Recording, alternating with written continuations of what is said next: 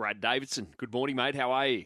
Morning, Jared. Morning, everyone. Oh, great days racing there at Randwick tomorrow. Firstly, how do you feel the tramway will play out?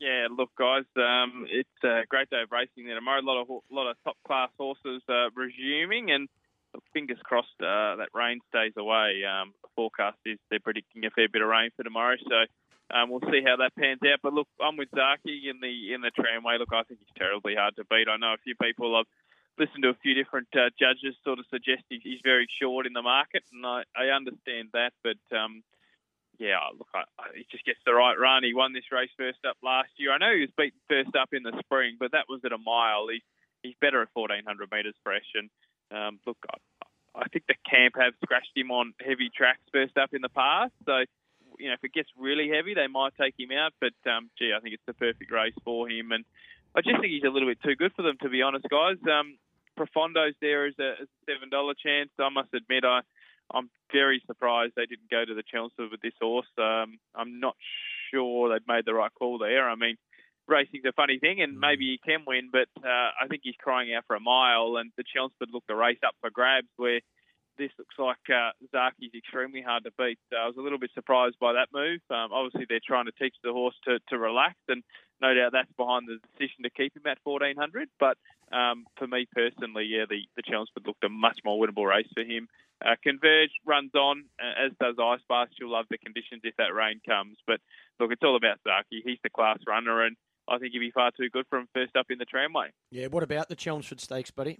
Yeah, Clarky, it's a, it's a funny race because every year it's, it's generally a race of horses that good class horses, but they're all looking for a bit further, and they're all lead up runs for those races over 2,000 and beyond. So the horse that probably doesn't fit that bill is Mo'unga, and look, he was very disappointing first up, but he, he did get held up at a critical stage. He's a horse that needs clear air and momentum from basically the 600 home to show his best because he doesn't have that turn of foot. He just builds momentum. That's what he does. So, look, he'd be the horse I'd be leaning to uh, unless we get a heap of rain. He doesn't want it heavy.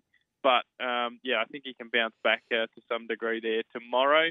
Uh, Surefire, Montefilia, they both run on. And Numerian, I thought, could run a tricky race fresh as well, along with Stockman if they do get a lot of rain. But, uh, yeah, I think he just might be the miler there with a lot of these looking for 2,000 metres. Mo'unga. Interesting in the Furious tomorrow, Davo. We're in secret the favourite at three sixty. Ali Mosley keen on She's Extreme at six dollars. But I'm just looking at the holds here, and you look at the flux. The punters really haven't sort of made up their mind on this race. What do you think of it? It's interesting, isn't it? Because you've got the class returning. She's Extreme, of course, the, the Champagne Stakes winner. Um, I thought it was the ride that won of the race that day. Look, she's been trialling well.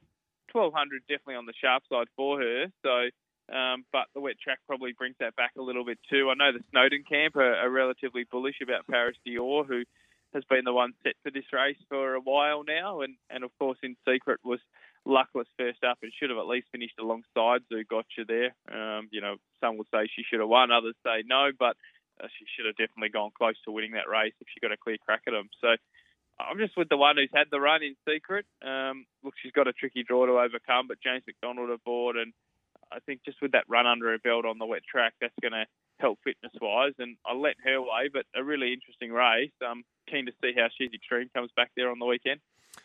How are you playing tomorrow?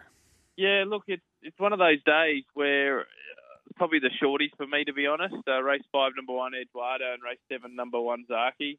I just think they're the class horses. I respecting Andermatt in the Concord Stakes, but um, look, he's going to get back. Uh, Eduardo's going to be out there rolling, probably just tagging Malkovich everywhere he goes. And we know how good he is fresh. We know he's in that top echelon of sprinters. All the others aren't quite really there yet. Masked Crusader's a good horse, but he's not a thousand metre horse for mine. So uh, Malkovich there at eight dollars looks gross unders as well. So um, for me, it's all about Eduardo, race five, number one, and like I said, I think Zaaki, race seven, number one. You could probably double them up and that would be the, the way I'd be playing there tomorrow at Randwick. Yeah, I think they'll be in uh, many, many multis tomorrow, Dave. Have a good weekend. We'll catch you on Sky One.